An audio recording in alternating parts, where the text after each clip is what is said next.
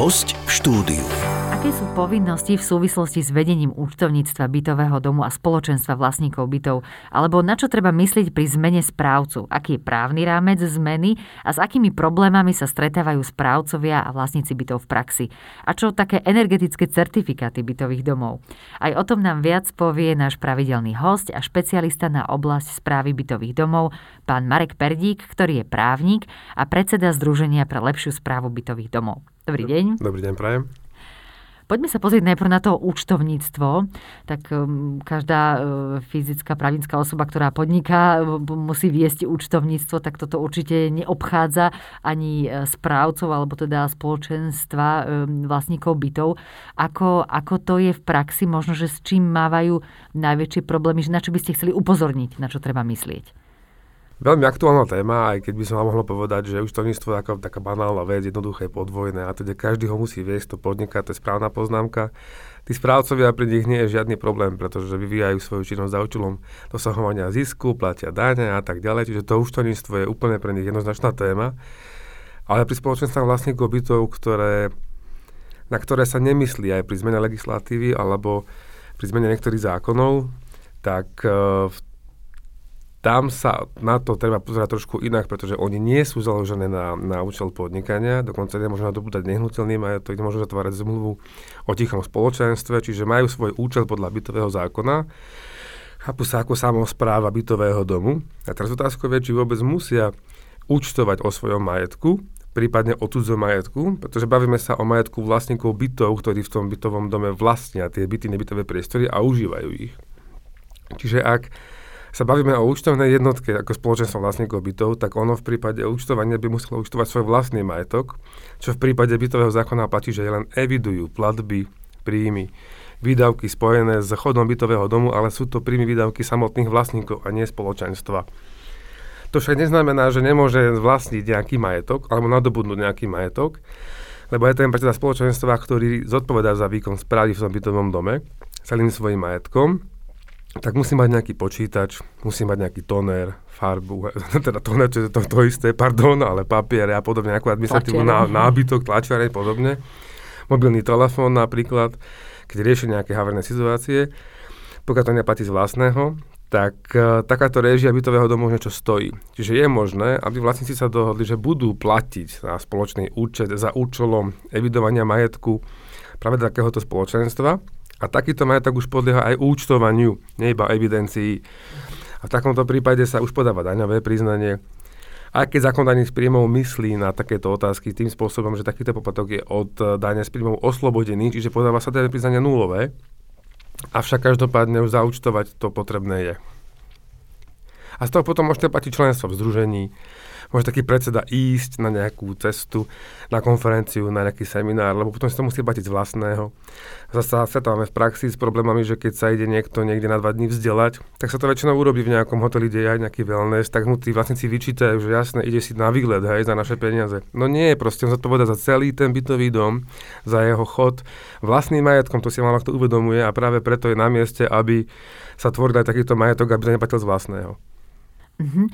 A uh, odporúčate, aby uh, teda si to zvládol toto účtovníctvo robiť sám ten správca, alebo aby naozaj bola aj nejaká účtovnička, ktorá sa tomuto venuje a tým pádom, aby ju aj niekto platil za to, že sa takto účtovne stará o tieto papiere? Samozrejme, nemusí to byť niekto, kto musí byť na pracovný pomer, môže to byť niekto externe, veď aj ako podnikateľský subjekt mám predsa nejaké externé účtovníčky, čiže je to úplne v poriadku. Len je rozdiel v tom, keď sa takýto poplatok eh, alebo takáto, takýto majetok eviduje alebo sa účtuje. Čiže v prípade, ak sa účtuje, potrebujete viesť účtovnú závierku. A tá účtovná závierka sa ponovom už bude možno že aj zverejňovať v nejakej inej časti, ale každopádne platí, že musíte si tú účtovnú závierku spraviť len vtedy, ak účtujete o vlastnom majetku, teda ak uh, účtujete o tej platbe, ktorá, ktorým sa tvorí ten majetok. V praxi naozaj dochádza k veľkým omylom a preto, preto to je teraz taká veľká téma, že nepoznám spoločenstvo, ktoré by si nerobilo účtovnú závierku, pretože si myslí, že tam sú automaticky na bankový účet nejaké platby, čiže musím ich účtovať. Nie, iba evidujete, spravujete ten bankový účet a jedná sa o majetok vlastníkov byto nebytových priestorov. Ak riešite svoj vlastný majetok ako iča toho spoločenstva, čiže identifikačné číslo, v takom prípade už ste povinní riešiť aj účtovnú závierku. A s tou účtovnou závierkou, ako ste spomínali, tak e, súvisí aj to, že od 1. januára 2022 e, bude v rámci tej transparentnosti informácií e, vykazovaných v účtovnej závierke sa, sa bude zverejňovať účtovná závierka všetkých právnických osôb v verejnej časti registra účtovných závierok. Teda to súvisí aj so spoločenstvami vlastníkov bytov. Áno, je to asi budúca najbližšia novela zákona o účtovníctve kde bude účtovná závierka, ale tá elektronická účtovná závierka v neverejnej, v verejnej časti, pardon, teraz bola vo verejnej, do neverejnej časti, takže ešte raz bude vo verejnej časti, to teraz bolo v neverejnej.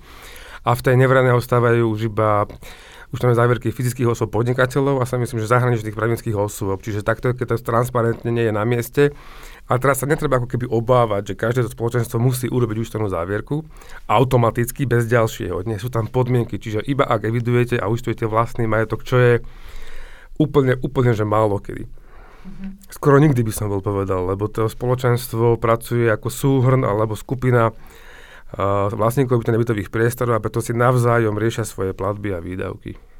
Ešte by som podotkol na záver, že je tam možno trošku otázka vzniku zrážkovej dane, lebo veľakrát sa uh, majetok spoločenstva bytového domu prenajíma. To znamená, že máte nejakú reklamnú plochu alebo máte nejaký spoločný priestor, ktorý podlieha nájmu a z toho to majú tí vlastníci príjem. To není príjem spoločenstva, ale to príjem samotných vlastníkov. V takomto prípade zákon daný z príjmov počíta s výpočtom zrážkovej dane, ktorá sa zaplatí, odvedie a podá sa iba oznámenie o zrážkovej dani do konca januára. Mm-hmm. Pozrieme sa na ďalšiu tému, to sú tie energetické certifikáty bytových domov a jeho častí, teda aj bytov samostatných. Tak ako to e, je aktuálne v praxi? Môže sa stať, že jeden celý bytový dom má rôzne certifikáty na jednotlivé byty, alebo sa to riešilo nejako komplexne na celé, celý bytový dom? Certifikácia bytového domu nie je taká veľmi neznáma téma. Mnohom bytové domy možno, že majú označené takou nálepkou z domček, domčeka s komínom a ich tu vidíme zaradení do nejakej energetickej kategorizácie, čiže to je Ačko, Dčko alebo Gčko a teda a teda a teda, je ich trošku viac. Každopádne existujú podľa zákona číslo 555 z roku 2005 o energetickej hospodárnosti budov povinnosti, kedy budova musí mať cer- energetický certifikát. Čo to znamená? To znamená, že keď sa napríklad nejaká samostatná časť prenajíma alebo predáva, po prípade budova prejde nejakou komplexnou alebo hĺbkovou obnovou, že sa zvýši energetická hospodárnosť danej budovy. A takúto povinnosť objednať si alebo obstarať si certifikát má vlastník budovy. Čo v prípade, ak je to nejaký sklad, alebo je to nejaká iná budova ako bytový dom, tak v takom prípade ten vlastník je jasný. Ale v prípade bytového domu je tých vlastníkov tam potenciálne viacej. Čiže táto povinnosť potom prechádza na toho daného správcu alebo spoločenstvo vlastníkov bytov. A každých 10 rokov, lebo platnosť takého certifikátu 10 rokov, sa musí takýto certifikát obmieniať a robiť sa ako keby nový. Ak počas tých 10 rokov, rokov prejde ten bytový dom opäť nejakej, nejakou hĺbkovou alebo komplexnou obnovou, tak je opäť potreba si takýto certifikát obstarať, objednať a zaopatriť. Otázková ale je napríklad, či je takáto certifikácia povinná pre budovy alebo samostatné časti, ktoré sa predávajú alebo prenajímajú novému nájomcovi opäť počas tej lehoty 10 rokov. Čiže za každým, dajme tomu, že tam v bytovom dome máte každý rok predaj nejakého bytu, keď sa jedná veľký bytový dom, tak je to povinnosťou robiť si každý rok, lebo ten certifikát nie je najlastnejšia záležitosť a niekto môže namietať výšku takéto platby. Ja si myslím, a je to môj osobný názor, hej, neberte to ako niečo, že by taký, takýto certifikát nemusel byť robený za predpokladu, že stále ešte má svoju 10-ročnú platnosť. Mm-hmm. A, ale vlastne nikde ani nie je uh, uvedené, že kto má povinnosť informovať o tejto, o, o certifikácii, že keď uh, naozaj nejaký človek si chce kúpiť byt v rámci toho bytového domu, tak uh, môže žiadať takýto certifikát?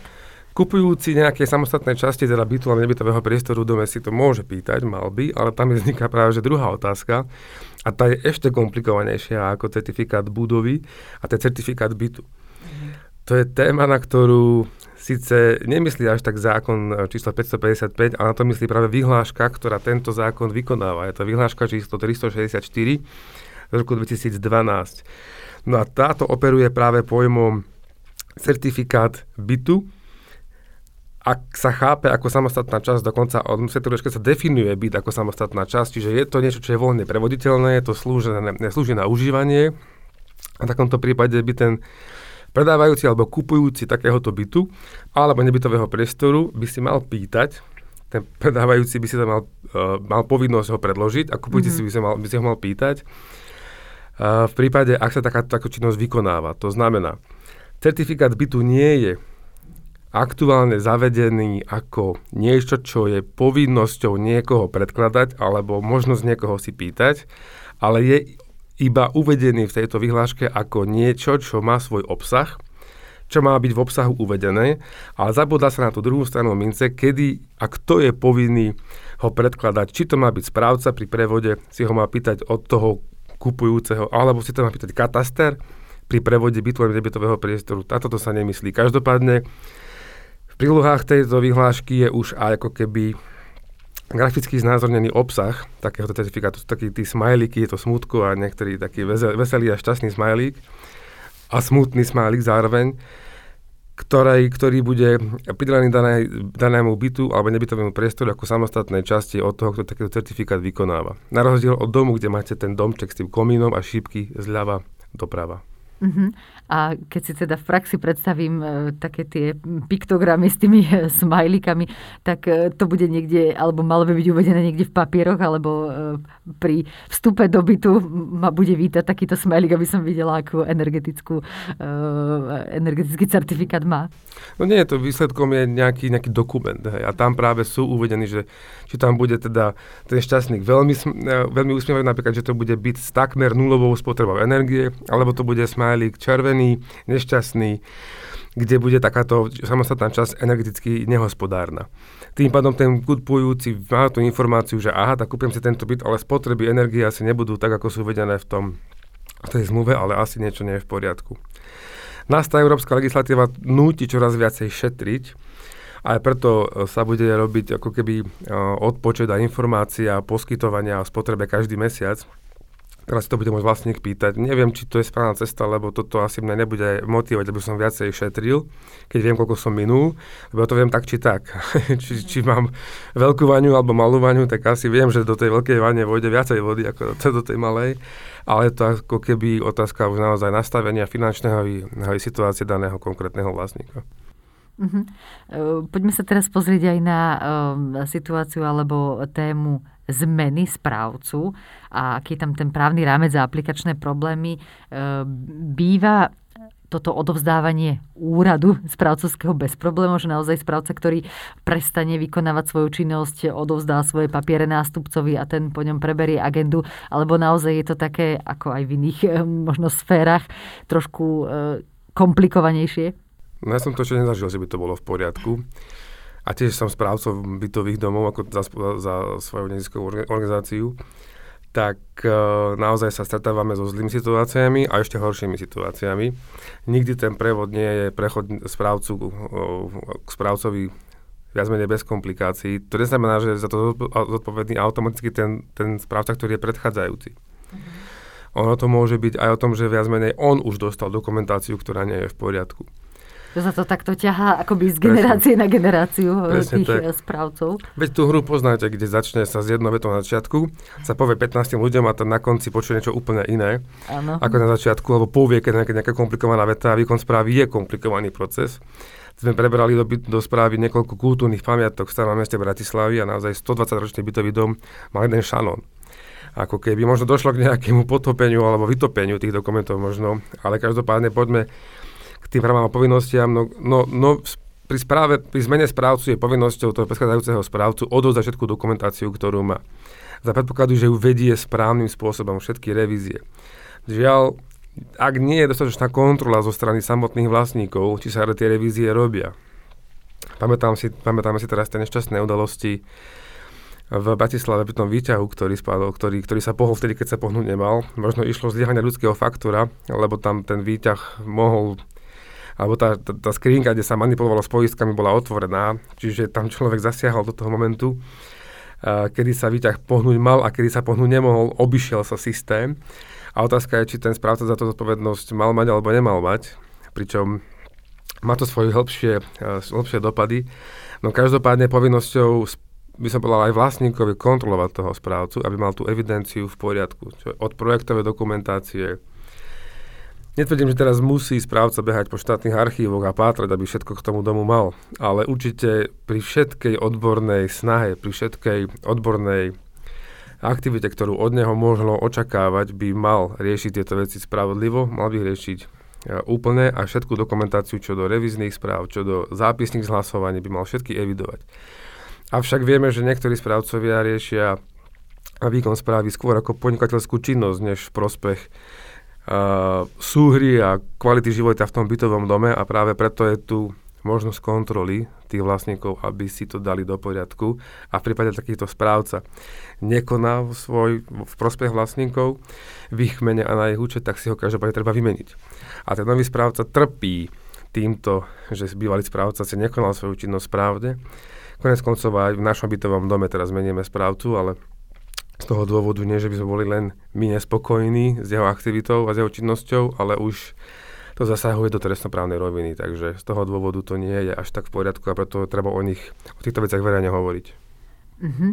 A čo teda odporúčate aj povedzme tomu správcovi, nástupcovi, uh, ktorý prichádza do toho uh, bytového domu alebo proste pre, preberá, preberá tú agendu, že uh, ako, ako začať, keď, keď možno nemá skoro nič k dispozícii? No napríklad uh, my sme preberali niekoľko bytových domov do správy a tiež bývalý správca robil obštrukcie pri odovzdaní takýchto materiálov. Ako keby neviem, či účelovo, ale napríklad len preto, lebo neakceptoval výpoveď. Z nejakého formálneho nedostatku, ktorý si myslím, že keby dostalo na lamanie chleba na súde, tak ten spor by by sme určite aj vyhrali, lebo dôležitá je tá vôľa vlastníkov, to bolo niekoľkokrát súdom deklarované. A len preto, lebo to nemáte na vzorovom tlačive oranžovom podklade hej, a Times New Roman 12 písmo, tak to nemusíte správať, nemusíte akceptovať takúto výpoveď. Oni to čisto akceptovať musí, lebo je to jednostranný právny úkon. No a z tohoto dôvodu, keď vám robí nejaké obštrukcie, tak by bolo úplne ideálne, aby tento svet okolo dokumentácie bytového domu, okolo chodu a rozhodovania sa samotných vlastníkov na schôdzach, písomných hlasovaniach, elektronickým spôsobom a podobne, tak by mal mať svoj digitálny svet. A v takom prípade si to môžete kedykoľvek stiahnuť, exportovať nie ako nový správca, ale ako vlastník. Dajme tomu, že to bude niekde na cloude, k tomu speruje celý svet. Mm-hmm. Čiže nemusí to niekde držať šuflíku, ale niekto má svoju digitálnu podobu. A... Aby to nebolo pod správou naozaj iba toho jedného človeka, ktorý to môže niekde zamknúť do skrinky, ale aby to bolo prístupné samozrejme aj tým ostatným. A pokiaľ to takto nie je, tak vždy hovorím vlastníkom, že no budete asi musieť niekto z vlastníkov nabehnúť tomu bývalému správcovi, lebo vlastník má právo nahliadať do dokumentácie, do dokladov toho bytového domu, robiť si aj výpisy. Že keď ten bývalý správca má k tomuto nejaký cenník, 20 centov na stranu, nevadí. Radšej investovať tých pár stovák eur do hromadnej kopírovania tých dokumentov, ako potom sa bytočne ťahať na súdoch, platiť súdne poplatky a platiť advokátov. Mm-hmm. Ehm, pozrime sa aj na to, čo by, čo by bolo dobré, aby sa do budúcna trošku zmenilo, zlepšilo, zjednodušilo, zefektívnilo a teda na akúsi bytovú politiku do roku 2030. Čo by vlastníci bytov a správcovia privítali? Ono je toho množstvo. Vy ste mi aj hovorili, že je niekoľko tých bodov, o ktoré, o ktoré sa snažíte už e, dlhšie, aby sa časom teda aplikovali do praxe, ale poďme sa pozrieť možno na tých zopár najdôležitejších fúha, ktoré si vyberieme. Lebo naozaj je strašne veľa. Ja vždy hovorím, že ten bytový zákon, ktorý mal svoj pôvodný účel v roku z roku 93, tak on mal úplne iný zmysel a, a, a dôvod jeho prijatia. Dneska už skôr rieši otázku výkonu správy. Čiže naozaj budeme dookola tvrdiť to, že potrebujeme nový zákon. My ho dokonca aj tvoríme sme členmi množstvo veľkej skupiny, pracovných skupín na rôznych ministerstvách, kde sa rieši niekde rozpočítavanie tepla, inde sa rieši otázka budúceho zákona o obchodných spoločnostiach, kde sa budú riešiť potenciálne aj postavenie družstiev a teda, a teda bytových družstiev, myslím, a podobne. Čiže s tým súvisiace otázky okolo výkonu správy by mali mať nejakú ucelenú podobu v nejakom právnom predpise. Avšak doteraz sa riešia iba nejaké kozmetické úpravy toho bytového zákona a my sme spracovali týchto úprav v minulosti niekoľko desiatok, až, až niekoľko viac ako 100. Čiže si z nich postupne vyberáme a keby som si ja mal teraz niektorú z nich vytiahnuť, tak určite sme veľmi vďační, sme dosiahli jednak novelu bytového zákona v rovine domového poriadku, v rovine zákonného záložného práva. Teraz e, na účely pandémie bola prijatá e, dočasná právna úprava elektronického hlasovania, čiže vlastníci sa nemusia na tej schôdzi stretávať, aj keď z tej schôdze majú zo zákona výnimku, že stále sa môžu organizovať, avšak nemusíte tam prísť. Pokiaľ je možné, tak viete uplatniť aj hlas e, cez e-mail alebo cez nejakú webovú platformu. A toto ale slúži iba na účely pandémie. Jasné, že nemôžete rozhodovať napríklad o tom, že Mm, ktorá firma bude robiť projekt obnovy. O tom sa musíte baviť na schôdzi. Ale baviť sa môžete napríklad aj v nejakom digitálnom svete, alebo sa môžete niekde vonku stretnúť v nejakom, nejakom ušom počte a následne potom už iba v, tom, v tým, tým hlasovaním elektronicky iba tom rozhodnúť, či áno alebo nie. Toto je taká jedna, jedna úprava, ktorá by mala byť pretavená na účely pandémie natrvalo, lebo tie pozitívne odozvy od správcov, od vlastníkov, že takáto zmena bola prijatá, sú veľmi pozitívne. A jasné, že treba to ešte vyštrngať, treba to ešte vyšperkovať, ale o to lepšie, že sa to, že sa to zobralo ako nejaký, nejaký pokus dočasný a ten sa osvedčil v praxi a teraz to poďme pretaviť do, do, do legislatívnej podoby tak, ako by to do budúcna malo vyzerať už efektívne. Uh-huh. Ďalšou takou, ďalším takým okruhom bolo aj, čo ste mi spomínali, že uplatnenie spotrebiteľských práv, tak čo v súvislosti s týmto by, by bolo dobré, aby sa no, viete, zlepšilo? To, fú, to, toto nám teraz veľmi dal po prstoch Najvyšší súd. Nie, že by to bolo ako keby naša uh, chyba, že, ne, že nerobte to, robíte to zle, ale viete, vlastníci byto nebytových priestorov sú väčšinou chápaní ako fyzické osoby. Keď sa tie fyzické osoby postavia do roviny zmluvy o výkone správy, tak sa chápu ako spotrebitelia. Čiže v zmysle definície občianského zákonníka spotrebiteľom môže byť len fyzická osoba. A vždy sme mali ten problém na otázku, nie že my, ale keď sme sa pýtali my, tak každý mal ten problém odpovedať, čo v prípade, ak bytovom dome vlastní byt právnická osoba. Len preto, lebo nespada do definície fyzickej osoby, nie je spotrebiteľ, tým nemá právo na reklamáciu. A napriek tomu, že tam žije ten konateľ, býva v tom, v tom byte, alebo rieši uh, svoju podnikateľskú činnosť v nebytovom priestore, tak nemôže riešiť niektoré veci, ktoré sú podstatné. A toto bol ten problém, ktorý sa dostal až na najvyšší súd. Ten nedávno rozhodol, konkrétne v apríli, že spotrebiteľom už na účely výkonu správy môže byť aj právnická osoba. Čiže úplne otočil optiku v občianského zákonníka a môžem tak laicky povedať, že neplatí to, čo je napísané v zákone. Zabudnite na to, že spotrebiteľ je fyzická osoba a už to môže byť pri výkone správy aj právnická osoba. Pričom my sme chceli vybrať ako keby agendu zo spotrebiteľského dážnika von v rámci výkonu správy, pretože tam nemáte iba otázku spravovania bytového domu, kde máte vlastníkov fyzické a právnické osoby pri výkone správy, ale aj pri spoločenstve vlastníkov bytov. A tomuto sa už najväčší súd nevenoval. Totiž to dodávateľom služby musí byť nejaká, nejaká osoba, ktorá koná v rámci nejakej činnosti ale SVB nie je založené za účelom podnikania. SVB nemôže byť chápané ako poskytovateľ služby, dodávateľ služby. Tak. Čiže opäť tu máme subjekt, ktorý nespadá do optiky občianského zákonníka a spotrebiteľského práva, čiže len preto, lebo ste hoci fyzická alebo právnická osoba v bytovom dome vo výkone správy. Už teraz máte právo, či ste ona alebo ona, poskytnúť podať nejakú reklamáciu voči správcovi, ale ak ste spoločenstvo, tak to urobiť nemôžete. Lebo ako vám môže na tú reklamáciu odpovedať subjekt, ktorý nemá postavenie dodávateľa služby. Čiže preto sme to chceli z týchto otázok, týchto otázok vybrať vonku, avšak v jednej tretine sa musíme prispôsobiť tomu, čo povedal na Veľký senát Najvyššieho súdu nedávno a preto uh, toto budeme určite otvárať na tých najbližších pracovných skupinách, čo s týmto, ako s touto otázkou, lebo Neviem si predstaviť, ako by zareagovali nejaké iné skupiny na Slovensku, okrem vlastníkov bytov, hoci ich je viac ako polovica na Slovensku, hej, býva v bytovom, bytových domoch alebo vlastní byty, uh, že oni teda môžu a my nie, že teda my chceme byť vonku z tej spotrebiteľskej agendy. Museli by mať tí vlastníci nejaké výsostné postavenie, ale tá otázka je relevantná a správne položená. Uh-huh um, na to, aby sa lepšie žilo aj ľuďom v bytových domoch, aj lepšie správcov spravovalo to, čo majú na starosti, tak určite by bolo vhodné aj vzdelávanie pre správcov a predsedov uh, vlastníkov bytových um, domov. Tak uh, v, tom, v tomto smere, čo by ste vy navrhovali? Tak okrem toho, že si málo kto myslí, že je najmudrejší na svete, ocením takéto, takéto kvality niektorých ľudských osobností, tak áno, je tu povinnosť e, vzdelávať sa, ale iba v tej rovine správcov bytových domov, nie predsedov spoločenstva vlastníkov bytov, hoci niektorý správca je menší ako niektoré spoločenstvo. Hej, čiže otázka, koľko bytov máte, nie je na mieste, tak správcovia musia, musia spraviť akreditačný kurz.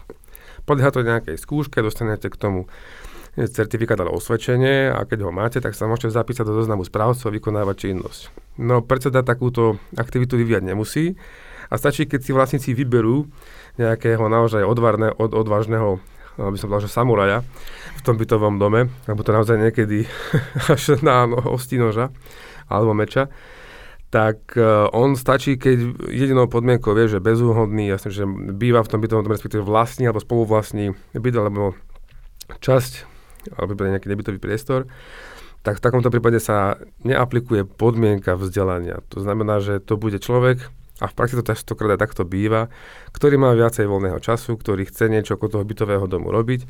Potom sa aj tak tej veci nerozumie, deleguje svoje povinnosti na tretie subjekty, po prípade na jedného správcu. Jasne, ja tiež delegujem to účtovníctvo na nejakú firmu, ktorá je externá, ale tie spoločenstva už niekedy delegujú skoro všetko. Tým pádom tá zmluva má charakter zastratej zmluvy výkone správy a s tým spojených množstvo, množstvo ďalších úkonov, pričom úplne by bolo v poriadku, keby tam bola naozaj že ochota a záujem tej osoby starať sa o ten bytový dom. A určite by som bol za to, aby za to bolo aj relevantne zaplatené. Pretože zadarmo to robiť a zodpovedať celým svojim majetkom nie je na mieste. A z tohoto dôvodu pri tej všetkej mohutnej zmene v rovine energetiky, v technickej oblasti, v rovine správy, čiže v legislatíve, ako aj v rovine prístupu k človeku ako takému, lebo inak sa na človeka pozeralo pred 20 rokmi, 50 rokmi, inak sa pozerá teraz, tak v tomto kontexte by som považoval, aby sa tí predsedovia, ale aj správcovia, nie že povinne vzdelávali každý druhý rok nejakým novým kurzom, ale aby sa navštevovali prípadne nejaké odborné semináre alebo konferencie, kongresy, ktoré, ktoré majú určite opodstatnenie a tam sa človek dozvie práve od tých, ktorí tieto novinky riešia. Či už sú to z ministerstiev, či už sú to ľudia z praxe, nejaké firmy, ktoré robia obnovu majú nejaké nové technológie, technológie z rôznych častí sveta, tak je určite na mieste, aby sa napríklad aj pri aplikácii obnoviteľných zdrojov energie riešili otázky, ktoré majú pohľad do budúcna. Čiže ja ako správca konkurznej podstaty, možno je to moja uletená myšlienka, ale práve my v tejto skupine máme takéto vzdelávanie, že sa pravidelne musíme súčasňovať takýchto odborných seminárov, ktoré, za ktoré dostávame body. A tieto akreditácie potom um, akreditácia tak veľmi nie, ale tieto účasti na seminároch sa sčítavajú a potrebujeme nejaký počet bodov alebo kreditov, ktoré sa potom preukazujú ministerstvu za účelom ďalšej, ďalšieho výkonu činnosti. Ono v podstate vo všetkých e, sférach ľudskej činnosti alebo v rôznych profesiách je to na mieste a je to podľa mňa aj trend do budúcna celo, celoživotné vzdelávanie. Ak chceme nejakú profesiu vykonávať zodpovedne a najlepšie, ako môžeme, ako vieme, tak naozaj to pravidelné vzdelávanie je na mieste a budeme držať palce, aby sa to časom dostalo teda aj do tej legislatívy, že nie je to len na tej dobrej vôli toho, toho predsedu alebo správcu, že chce sa vzdelávať, ale že mu to naozaj bude takýmto spôsobom e, nadiktované alebo vysoko odporúčané. Ono, ono sa to, ďakujem pekne za, za, za takéto slova, ale mi napadlo teraz v tejto veci, ako som vás počúval, asi štyri ďalšie veci, ktoré práve súvisia s tým, že my nejdeme proti tým správcom ani predsedom, ale naozaj napríklad, keď riešime otázku aktivácie schránok elektronických na Slovensku SK, tak sme zistili, že viac ako dve tretiny údajov v tom registri spoločenstve je zapísaných zle. Aj potom zrazu zistíte, že máte právo možnosti likvidovať spoločenstva, tak túto možnosť im ponúknete a za rok ich likvidujete 30. Čo je pre mňa extrémne číslo, ja som takéto veci nečakal a práve preto je na mieste riešiť otázky, ktoré sa sami objavujú z praxe a pevne verím, že presne sa nám to do budúcna podarí. Takže ďakujem pekne.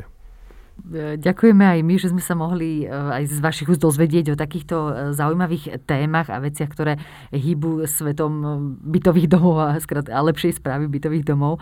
A my samozrejme budeme radi, keď sa budeme aj na budúce s vami v ďalších podcastoch o tom rozprávať. Vás, milí posluchači, ak zaujímajú aj ďalšie súvisiace témy, tak určite si vyhľadajte ďalšie podcasty, v ktorých sa pravidelne rozprávame s právnikom a predsedom Združenia pre lepšiu správu bytových domov s pánom Marekom Perdíkom.